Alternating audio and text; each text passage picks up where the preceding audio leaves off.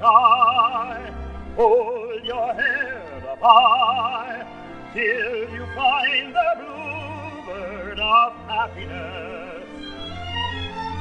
You will find greater peace of mind knowing there's a bluebird of happiness.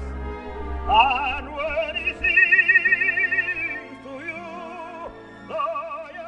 Welcome back to the Philip K. Dick Book Club. In this episode, we'll be completing our coverage of this Zap gun, Dick's 1967 novel about the Cold War and the arms race and alien invasions and, and dysfunctional relationships and all that kind of stuff. Drug abuse, drug use. It's all packed in here like a good typical Philip K. Dick novel. Um, so where we left off, um, we're at a crisis point. Earth is under attack by slavers from another planet who just grab up whole cities of, of people, take them to their satellite, and send them off to some kind of labor camp or to some kind of work. We also found out that the major tool that Earth has for developing weapons has turned out to be just a conduit to a comic book. Weapons designers go into trance states, and through this trance state, they learn about weapons, and they, they bring these down kind of off the cloud, clouds, develop them. Now, usually these are just plowshared, but now that there's a real external threat, people on both sides of the Iron Curtain must figure out a way to work together to, to develop these weapons for real, for real use. But it turns out they're just imagining what someone else imagined uh, from um, a comic book writer. So now they have to figure out how can they possibly find a weapon that can save them. The good news is there seems to be a time traveler from the future war who knows how the war was won eventually, and perhaps he has the knowledge to to save the Earth from the slavers. And that's where we, we left off uh, in chapter 25. So this episode will cover chapter 26 to the end of, of the Zap gun.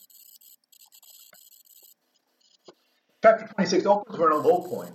Lars Powderdry has just learned that his mistress, Maren, has accidentally killed herself with a very vicious weapon. It took her six hours to die. Um, he thought he was she was going to target uh, Lilo Topchev, a weapons designer from the Peep East, from the communist side of the Iron Curtain, but she killed herself instead. Lars went into a trance state after this to, in, in an effort to try to escape the situation, and and he's out of it for a while. He also finds that Lilo's attempts to fun, to use this time traveler to project onto him and to go into a trance state to learn what weapons he knows about uh, has failed because she just draws pictures of androids, of robots. So Lars goes back to Washington uh, to meet with Lilo and to discuss what their next move should be.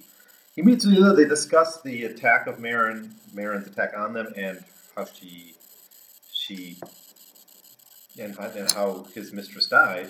She also shows her work, which are just the schematics of of androids. Useful, certainly, but not clearly something that can effectively defeat this alien invasion. In the meantime, in the time that Lars has been out of it, slavers have taken millions and millions of, of humans from Earth into their into their satellites. By this point, we've also learned a lot about these these aliens. The human spy agencies have discovered what they can. Partially, also, they get this from Ricardo Hastings, who's this time traveling war veteran. Brings all this news that eventually the war will be won, but the goal here is to try to win the war by knowing what weapon defeats the the slavers, but using it earlier in the war, using it right away to prevent them. And here's what he can report about them. They're slavers, they're, ch- they're chitinous. Quote, they have a physiological hierarchy dating back millions of years. On their planet, in their system, a little under nine light years from here, warm blooded life forms never evolved past the lemur stage. Arboreal with fox muzzles, most types nocturnal, some with prehensile tails. So they don't regard us as anything but sentient freaks just highly organized workhorse organisms that are somehow cleverly manual. They admire our thumb. We can do all sorts of essential jobs. They think of us the way we think that we do of rats. So that's the problem. We have an alien species that's at, not even at war. You can't have war with a species you think is inferior to you. They're just grabbing these up for, for labor. And you got a bit, a bit of animal rights here. Dick plays with animal rights in this part of his career. It, it's come up in a few novels. It's there in Do Androids Dream of Electric Sheep, and it's there in a few others. I don't know how serious he was about animal rights at the time, but it seems to be on his mind because he, he makes this comparison a lot of the exploitation of one people uh, by another to how humans have mistreated animals throughout the centuries. So we get a little subtext of this. In fact, here Lars actually talks about how we test rats And so if they're treating us like we treat rats, then we're in big trouble. Lars, though, he wants us to get a closer look at this Ricardo, and he wants Ricardo carbon dated. He thinks if they can, car- he thinks Ricardo is essentially an android, and that's why Lilo is getting these android schematics when she projects onto him in her trance states. So he thinks that the only explanation for this is that he's actually an android. And so they can carbon date it. And what will the carbon dating tell you? Well, the carbon dating will tell us if the Android was just recently made, or if he actually did come from the you know the future. If he's from the future and he lived a full life as an Android. So finally, they get the carbon date uh, results. Oh, one more thing about this though is that Lars Powderdry knows that the only corporation that could make an Android this sophisticated and this well would be Lanferman Associates, which is actually his subsidiary company. They're the ones who manufacture the weapons that, that he designs. So um, it'll also kind of suggest a different layer of conspiracy if this robot is proven not to be old. But the carbon dating shows that the robot does was 115 years old. And so it does seem that he comes from the future, that he lived a full life, perhaps as an android, and then was sent back in time. Chapter 27 opens. Lars admits that he was wrong, that, that really this, this guy is a time traveler. And he begins his own drug induced trance state to try to figure out what he can um, from this Ricardo. And so he projects himself onto Ricardo the same way Lilo Topchev does. But we don't really see Lilo's trance states, what goes on in there. This is our, our closest look we get of what the trance state is actually like. And we see him in the trance state actually communicate and talk with Ricardo, this war veteran. And he goes into this long discussion explaining quite a lot to us. One thing he explains is that he is actually an android. Well, he first says, I'm an android, and I was a toy produced by Klug. Klug was a toy manufacturer we met briefly in an earlier chapter, I think all the way back to chapter 6 or so, and he wanted to use Lanferman Associates Autofac to make a toy and to mass distribute it. And he, he often you know will use their services. So they know about him, but he's like a minor toy manufacturer. And Ricardo explains that he was, you know, made as a toy sometime in the future by, by Klug. But there's really three explanations we could have for the set of facts we have here. One is that this guy has knowledge of the future. Now the question is, is that knowledge truthful or not, right? If it's truthful, it means he really a time travel. But he could be, that. I mean, that's the explanation we're given on the surface. But there's other explanations, right? One is that he's just telling a story and he's not actually a time traveler. And then there's two options. One is that he was built in 1898, because that's what the carbon dating would show. And that's almost, that's preposterous, right? The technology wasn't there to build in 1998. The only other way that he could be not a time traveler is if he was built with old components that, that would show 115 years of age in the carbon dating. But eventually he admits to being Vincent Klug himself, and actually not an android at all, but rather a, a time traveling Vincent Klug, who sometime after the war in the future went use the the time travel machine it's called a time warp page generator. This is the time travel device. And in chapter 28, we, we get this fuller explanation about how he's actually Klug. He's not an android, he's Klug from the from the future. It doesn't quite explain why Lilo is getting the schematics of androids when she communicates with him. Maybe it's because that robots are on his mind, or he's trying to uh, convey certain messages to her. I'm not sure, but he also explains that he's very limited in what he can bring back. He can't really bring back anything physical from, from the future to the past, and that he also has to be very dangerous about not changing the past. So this is the standard time paradox that if he changes the past, he may never exist in a state to actually go back in time. And so he has to be very, very careful. He can't be an oracle. He can't just explain what it is. He knows very well what so most importantly, he can't talk about any future technology. He can only talk about something that already exists because that won't change the timeline at all.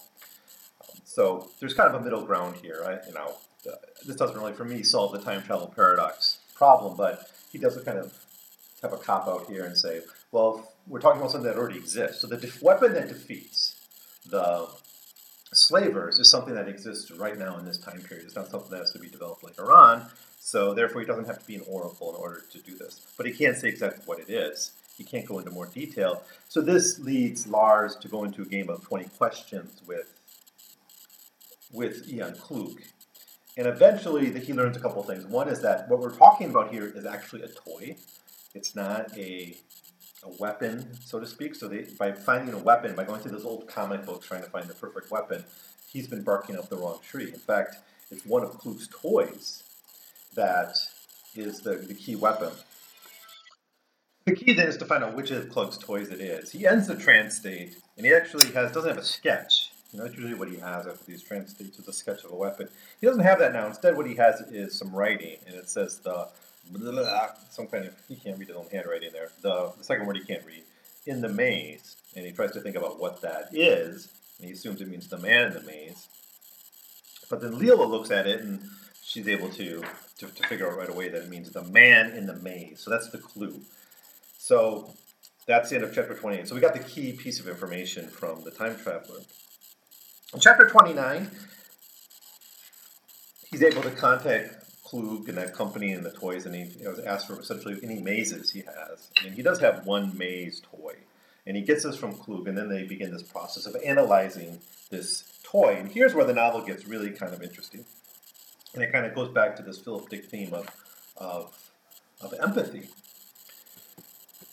The maze that we get here, and the maze that, that Klug gives him, is an unwinnable maze. It's a, it's a maze that on first impression just constantly shifts. It starts out easy, and you follow it, and you send a little creature. It's actually a little like bear wub. A wub is like a Philip Dickian uh, creature, but it's kind of like a little bear thing, and it follows through the maze. At first, it's easy, and then it'll get increasingly more and more difficult and more frustrating for the wub.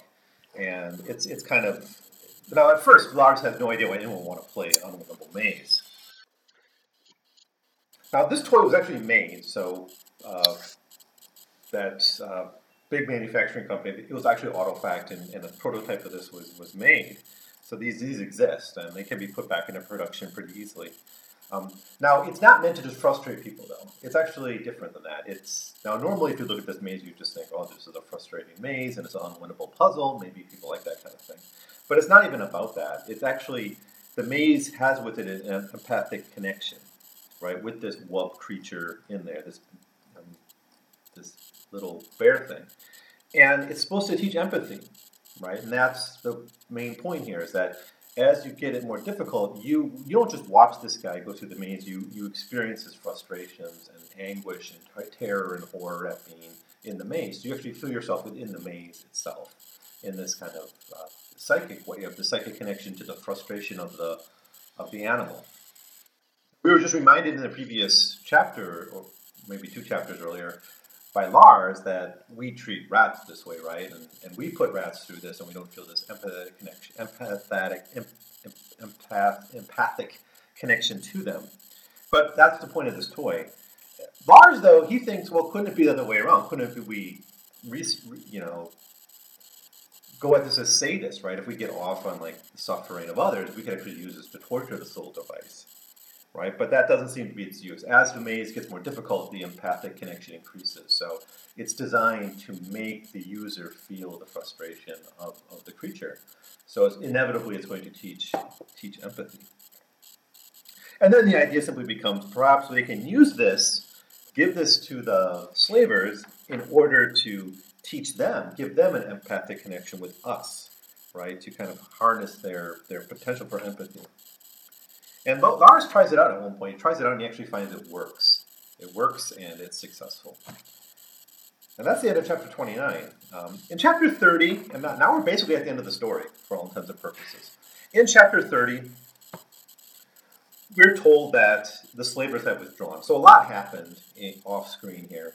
I don't know if that's you know good or bad. It, it just we jump from this realization, this this eureka moment when they realize that this toy can maybe teach the slavers to see us not as monsters, but as as beings that suffer. Um, but it works. Somehow, giving them these, they manufacture these and give them to the slavers. They eventually withdraw, leaving humans behind, and normal normal life on Earth resumes. And now the question we ask is: Can the system be restored? Usually, Philip Dick, when he has a system, you know, usually based on deception, when it breaks apart, it, it never is static, right? These, these systems are always fluctuating in Dick's world. And usually, though, he ends the novel before we know the outcome of it, right? So we, we just see the system disrupted. Here, the disruption to the system is the arrival of the aliens themselves, where official enemies have to work together, right? And they can't make fake weapons anymore, they have to make real weapons. But at the same time, this increases distrust between the forces as well. So it kind of complicates that relationship. Here, so here we actually see the transition in the state or the potential. And here, though, it seems things sort of go back to normal. The difference, though, is we really don't have uh, weapons, the need for the weapon designers anymore because that's already been exposed as just simply the comic book thing. But it seems Lars you know, sort of still has his job. He's still doing his thing. He still has his branch offices. In fact, he wants Lilo Topchev to to have a life with him and wants him to wants her to run the Paris branch of his company, which was Maren's old job. So he actually finds a replacement for for Maren. There is talks of using this weapon aggressively, though. When the weapon, weapon was used, the weapon is a, to this toy, but it was used defensively, right? But Lars reports on how they're thinking in the government of using this to send it to the Sirius planet itself to stop them from being slavers altogether, right? Because the planet is still slaving. They're still going around the universe finding slavers. They may leave humans alone now because they have this empathetic attitude towards them, but that's not going to be universal. They're still going to have those feelings for others. Uh, they talk a little bit about the concept of love and caring and empathy and, and, the different terminology of it. This is something Dick was very much interested in, and here we see him, we see him playing with it. The root word of care is caritas, which means love or esteem. Um, and then you have, of course, agape, which is closer to kind of empathy, right? This, this kind of general feeling of, of love and caring for others. They talk about Lilo and Maren and this kind of swashbuckler relationship. They have a bit of a discussion about this. Where they talk about the difficulty of monogamy, for instance. And they talk a lot about Lilo's future. They, they've developed this relationship, but Lilo's future really is back in Peep East. And she sort of, part of her wants to go back and do that. She doesn't just want to be the replacement for Maren. She's well aware that, that Lars just, seem, just seems to be replacing Maren with, with Lilo. And on some level, she resents that. Um, but there's also this fear that Lars is going to go back into his same malaise, and he actually has suicidal thoughts in this this denouement of, of the chapter. Um, so she actually gives him these drugs, which, if he ingests them, could could kill him. You know, giving him this choice to pursue suicide or not. And she talks about how she's thinking about going to the Soviet embassy for jobs. So it's kind of a bittersweet conclusion to the novel that the, the threat of aliens is gone, but Lars's overall problem in life isn't solved. So he's got, still got to find meaning. And that was even more acute than ever because he's not going to be able to go really back to the same pre banana weapons designer status anymore. His, his life has changed, his functions changed, and now partially because he knows where the weapons come from. So that, that's chapter 30. Chapter 31 continues with this. Um, he has these three pills of pain that Lilo gave him, and he's considering suicide. Lilo's getting dressed, and she eventually comes back, and after getting dressed, she, she talks with Lars and, and, agrees to take over one of the Paris office, and she accepts her role as sort of Maren's replacement. And this is a bit troublesome, I think. Uh, Lilo is, we've seen again and again, is capable, uh, young, brilliant. Um, yet she's capable of a career of her own, but she seems to be content here just taking over Maren's old position and taking over the position of not even Lars's wife, but his, his mistress. They sort of agree to, to try to make a life with each other and to, to work out. So that's I'm reminded of Now Waits for Last Year's ending where you had, you know, a couple that was in crisis and the decision at the end is is to basically try to make it work, do the best you can with the bad luck you got. Um, here, these these are these characters aren't nearly as bad a state as as um, you know Mrs. Sweetscent was in Now Wait for Last Year. You can go back and listen to my comments on the final the final comments on that novel. This group, this this pairing is a little bit more stable, but they do agree to try to make make a life together. So it is kind of a a nice ending, even though we know that some of the problems are going to re- remain. Now, before saying goodbye to Lars and Lilo and, and, wish them happiness ever after, we have a little scene where they talk to the Orville. The Orville was a plow-shared technology from that was made earlier, and Lars talked to it about suicide in an earlier chapter, and this was something Maren had. And it's like a kind of a fortune-telling little toy where you can tell questions, it'll psychoanalyze you, it'll dig up information, it'll try to give you advice. It's like an AI that that's essentially a, a magic eight ball with artificial intelligence and access to all the computers in the world or something. And she goes in to discuss with the Orville, and he asks about suicide. He comes down and says, you know, essentially, should I kill myself?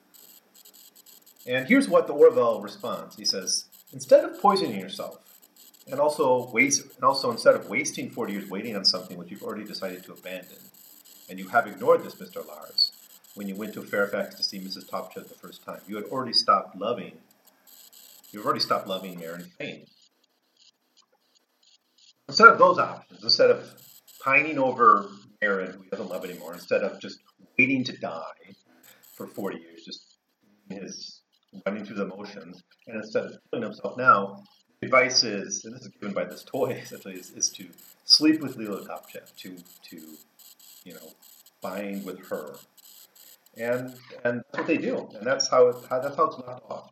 So I don't know how you feel about this. This is kind of like a an autumn spring romance. Lilo's much younger; she's like 20 or even 18, 19. He's much, you know, Lars is much older, middle age already. There's there isn't a clear power dynamic here, but there is this kind of oddness where he he kind of wants her, her working for him in the Paris office rather than doing her own career because he wants to keep her close.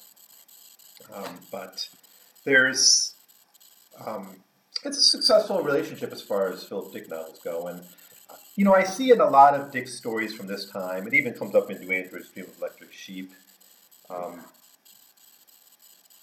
we saw it in Now Wait for Last Year.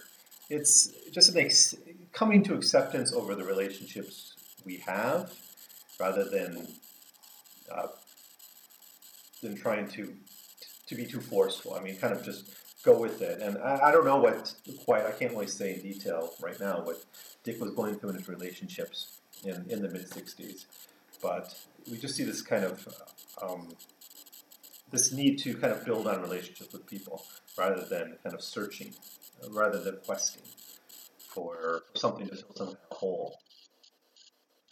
The last two chapters of the novel are kind of added on. The, the story is basically told, but we might be wondering, well, what about Febbs? Last we saw Surley Febbs.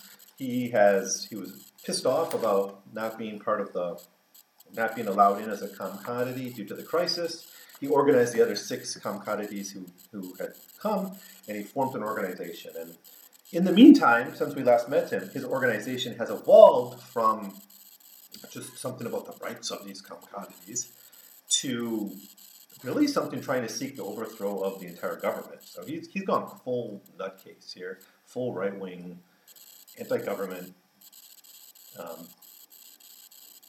conspiracy theorist revolution. Um, and they've had several meetings, and they formed this organization. But this meeting, everyone's brought in part of a weapon, and so the, what they're going to do is they're going to make this weapon in this meeting, and this weapon is going to be something they use to help affect their revolution. After making this weapon, though, he decides he doesn't need these other five people anymore, and he kills them with this weapon. So it's just him. Um, and so basically, we're left with this idea that there's this terrorist running loose with this high-powered weapon in a world that's you know mostly been plowshared. There's not much need for weapons out there. But then he gets a package. He gets this weird package, and he opens it, and the package is this maze. This the same maze that was used against the Sirius slavers. He goes, uses the maze, he ends up getting this empathic connection to the maze, and he feels himself tied into the maze. And the last we see of Phelps is his consciousness, for all intents and purposes, is stuck in this never-ending, unwinnable maze. And the final chapter just explains that this package was sent by the state. They were they knew about Phelps's movement. He was never much of a threat to them. It was just more of the delusions of grandeur that Phelps has been feeling throughout the whole story. And they had this very easy way to deal with them. They didn't even have to kill them. In fact, Phelps did the job of killing off most of his group, anyways. And so we're just in the office of a bureaucrat in the side of the surveillance state that watches the, you know, what the cameras see. And we see him at work. And that's all. It's a short chapter, only four or five pages. And, um, and just explains how they took him out with the empathic device. And, and that's it. So, what do we make from that final chapter? I don't know. I mean, even with uh, Lars and with the whole plow sharing program, you know, it's not clear what is going to continue into the post war with the Sirius slavers period or not, right? We don't even get that really clearly from the war veteran, from, from Kloot. We don't know what's going to happen afterwards. So it's a little bit unwritten, you know, and Dick's never one to really fully write what's going to happen after this crisis. But we do see the state continuing. We see the state continuing to function and doing its job and, and suppressing the, these movements. So, I mean, the Phelps, you know, the Phelps storyline, I guess, shows that even though the state in much of the novel, in this novel, is shown as kind of feeble and weak and kind of jokey, and Lars, you know, he hates the idea of working for a government that's not really serious about its own lives. You know that it does have some teeth to it, and it has these abilities to to use these weapons to take out people. And they don't just have to be weapons of, of war; they don't have to just be violence. In this case, a toy becomes a much more effective weapon. So um, that's it. That's the Zap gun. Now, in the time I have left, I just want to talk about some general, I guess, interpretation of, of this novel and where it fits into the overall work. Um, so, Dick wrote the Autofac back in 1955, or he published it first in 1955, and that, that shows a post-war world in which the entire population is dependent on an automated factory for consumer goods, including like synthetic milk even. The human survivors of that cataclysmic conflict developed a desire for independence, mostly because the automatic factories rapidly consumed the Earth's resources in preparation for war. The autofacs were originally established by humans to provide labor for the war effort. As in wartime, most of these resources remain applied to the military. Most troubling, though, the original programmers created the automatic factories to continue the war effort and the consumption of resources without direct human oversight in an effort to ensure victory even in the face of ultimate destruction. As the plot unfolds, survivors try to use complaints and finally sabotage to destroy the autofac and salvage hope for human survival. Unfortunately, the automatic factory was also programmed to be self-repairing. Human dependency on the robots is ensured, as is the consumption of every last natural resource and the annihilation of the rest of humanity. So this is Dick's central fear of technology. Of course, we've seen this so many times in the podcast, especially in the 50s. But I think in this by the 60s, Dick is getting uh, more subtle and more interesting about technology. The Zap gun, this technological problematic is studied after a solution is sort of worked out between consumer goods and, and weapons of war.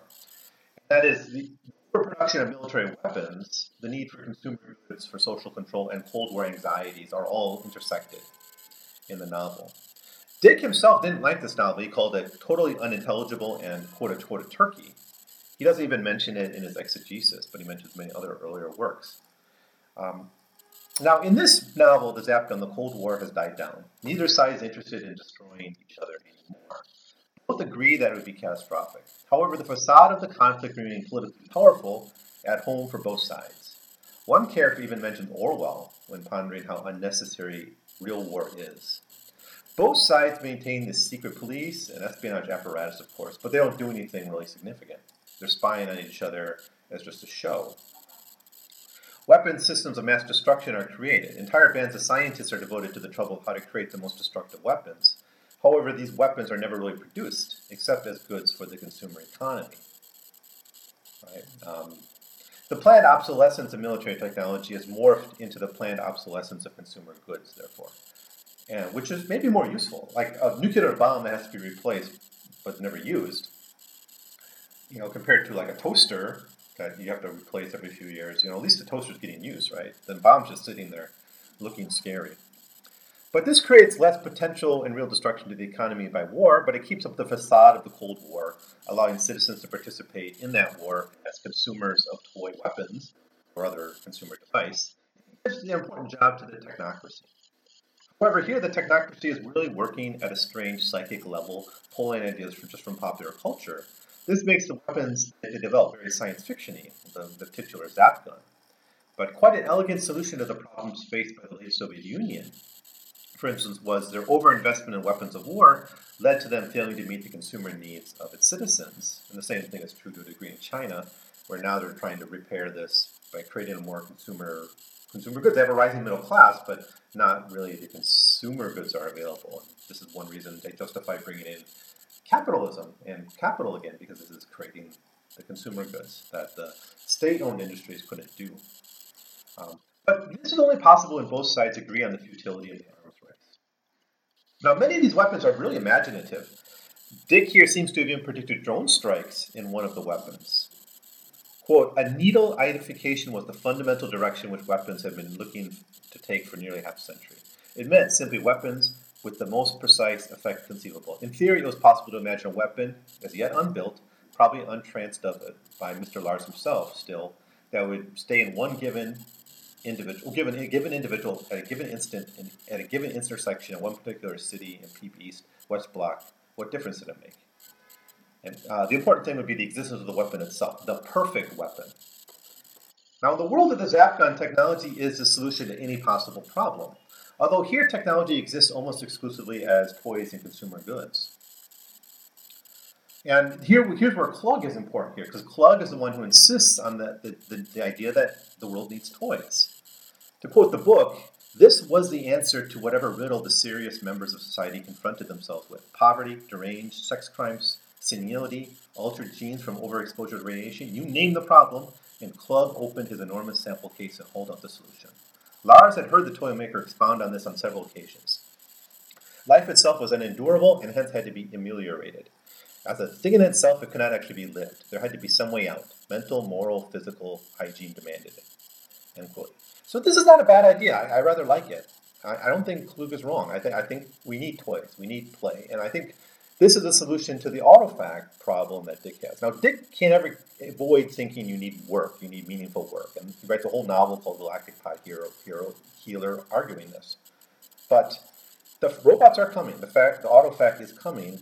So we need to know how to get meaning in life in ways that don't involve work. And we need to learn from the idlers and the board game players and the people who play baseball and you know and, and you know even invent a game like baseball that can go to 18, 19 innings, and, and that's just part of the design of it. I mean, we need to cultivate leisure, I think, and that's and it's not because being lazy is a good thing. It's just because we're going to have to find ways to be meaningful without work. Is, is my fear. Um, so even rejecting the post-scarcity prediction that labor will eventually all be play or have to be converted to play, we can see that more work is not the solution to many of our social problems, right? I, I think Japan's a good case. Japan has the problem of low birth rates, and so they don't have a workforce. So the solution has been to bring more people, more women into the workforce, right? Which only makes the birth rate problem worse because um, families don't spend time together, don't have as many kids. So let's not see work as a solution to problems. I, I see. You think you see in places like China, East Asia in general, an idea that work more hours. You know, grades are bad. You don't reform education. You, you create cram schools to improve the grades. So kids go to school after school. So more focus on toys is what I think this book can tell us, and that's why I think Klug is an important character here. Now, this world is unprepared for an alien invasion, lacking any functional weapons and as the main character seems miserable since his work is without meaning. As far as dystopias go, though, this one's not bad. The worst people face here is inane consumerism. That has been shown in many of Dick's short stories as not being really as bad as the technology invested in war. So, um, that's my thoughts on on the Zap. My more thoughts. I, I like this novel. I think it has a lot to offer. So um, but I'm going to stop now. I'm going to let you guys pick it up. If you have thoughts about this novel, you can write me at 100pagescast at gmail.com or leave comments below. And um, I will be back next time with with one of my review of Counterclock World. Well, that's not one of my favorites, but we'll see what if I can find some renewed, re- revitalized love for this for this novel. So I'll see you then. Thanks for listening.